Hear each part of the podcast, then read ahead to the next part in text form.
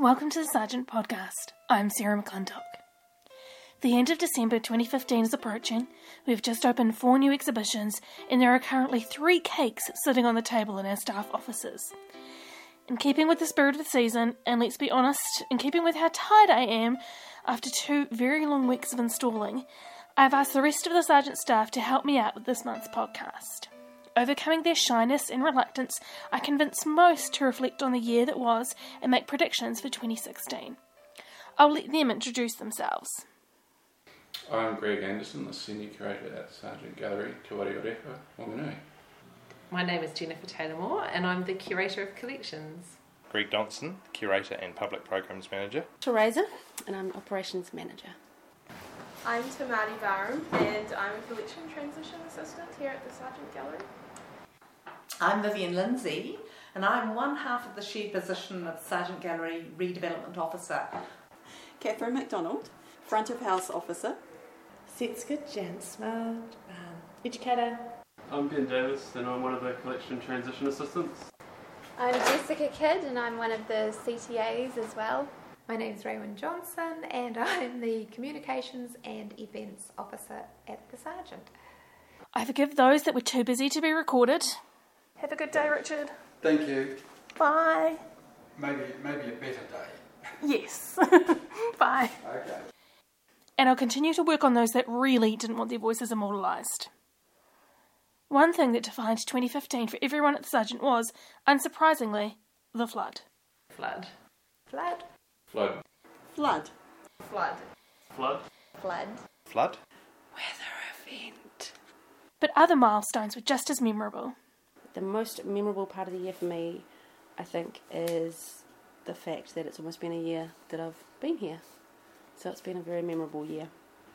Definitely would have to be the setting up of the weekly No Lights, No Lycra sessions in Wanganui. It's so much fun to create a time and space where people from all backgrounds in the community could come and let loose in the dark to the best playlist we could get our little hands on. Oh, we raised over $800 towards a redevelopment project and made some new friends in the process. Seeing my staff move thoughtfully into action to complete the transition of our collection from the Sarjeant at Pukenamu Queen's Park to 38 Taupo Quay and provided the most memorable moment for me in 2015. The last collection move, um, our last big day of moving artworks out of Queen's Park, and we did nine truckloads. And I walked about 20 kilometres in one day, going backwards and forwards, loading artwork, and walking back up and down those war memorial steps, which are beautiful, but they're very exhausting to walk up and down nine nine plus times a day. Um, but just to be able to um, finish the collection move was a really big deal. One of the most memorable things that I did at the Sarjeant would have to be putting on my own exhibition in the gallery, uh, which was called All That Glitters, and it was very successful, and I had a great time getting to be a curator. The many appreciative audiences for our musicians for the Sarjeant concerts and the wonderful musicians who gave their time to us. And I think despite just being really busy, we've managed to maintain a really diverse exhibition program and come back with a collection as well. And some great artist projects and some great people going through Tylee as well. To up the schmaltz factor by a hundred, I asked everyone what their favourite thing about the Sarjeant is. A leading question to say the least. Favourite thing about the Sarjeant, probably in reflection now that we're coming to like our last week of work, actually working for the Sarjeant would be the staff. It's been great to get to know all these people over the last two years, I guess. Yeah? So um, definitely miss miss everyone. There's so many things, but I think being immersed in the collection has just shown me just how diverse it really is. Like where I'm sitting, I can see Edith Collier paintings, unstretched canvas paintings, uh, 3D works made out of found objects, and all sorts of different things. The collection is my favourite thing about the Sarjeant. It is gorgeous. My favourite thing about the Sarjeant, it's enjoyable working amongst the art. Quite simply, the art and the people. Collection and the people, it's just such a nice mix. Like, you don't often get to work in such a great place with such a great group of people, but we've got both here. But again, some surprises came out. My favourite thing about the Sarjeant has to be the collection store, um, particularly now that everything's um, documented, everything's able to be um, viewed, and I think it's just so satisfying knowing where the collection store was in the heritage building on Queen's Park and just the state that it was in versus this temporary space, which is just a holding place until we finish the redevelopment. But to be able to have climate controlled storage, mobile racking, and have a clean, easy to manage space, and just being able to actually see what we have. It's just so exciting every time I walk into the collection store. It kind of gives you a bit of a thrill, really, and to know that you had a big part in getting it to that state as well. My favourite thing about Sarjeant is, I think, our ability to just get things done, really. Um, we have a diverse and varied exhibition program that I think is diverse and varied, but also at the same time nicely eccentric, which is good. Uh, with wonderful history, wonderful collection, a huge range of works which we can kind of spark and make talk to other things. So we really can have the best of both worlds of having a wonderful collection and showing the best of contemporary practice as well. I'd like to say also our focus on sort of craft and object in the last few years is something that I think is of note, and that's been helped by having an object based gallery across the road in the i-SITE building. I love that the Sarjeant represents New Zealand's cultural past, but also that it's burgeoning in quality and has such great potential to be a good leader in stewardship, kaitiakitanga, and as a developer of quality arts practice in New Zealand.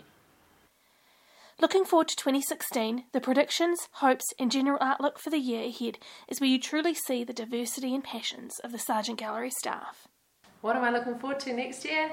I think having the collection fully documented, I mean, it's not fully, fully documented, but having everything in the collection documented means that um, we can now sort of assess areas of need or areas that we can fill in more documentation and um, just to be able to have this easy access of items in the collection store. I'm really enjoying answering public inquiries. They can answer them in a matter of a day rather than a few weeks as before. And just to be able to get more of the collection out on display as well because it's so much more so much more easily accessed. Our classroom being completely set up, not moving anywhere, just staying put. Firstly, I'm looking forward to some summer sunshine, and then I'm looking forward to engaging new audiences here at the Sarjeant. I'm looking forward to next year no floods, uh, a year of really diverse programming, working with the collection again, but also some really good projects and working with external partners as well. Um, next year is pretty exciting because we just got some pretty cool news the other week that we're going to be staying on in Wanganui for a little bit longer than we first expected.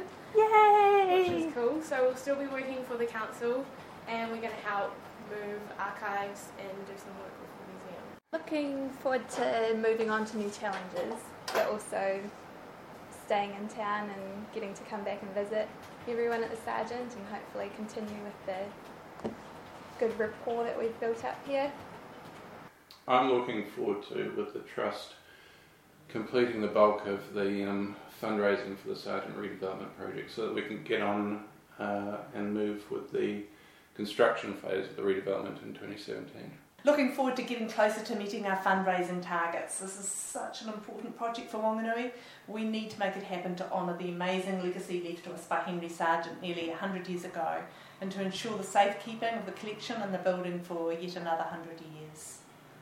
As for me, the most memorable moments of 2015 have to be working with Cat Auburn and Alexis Neal on their exhibitions, launching this podcast, and yes, The Flood.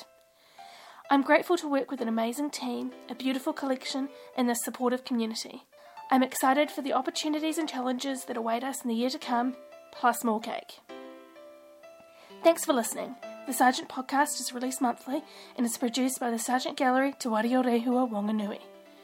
Information and pictures relating to this episode can be found on our website www.sarjeant.org.nz.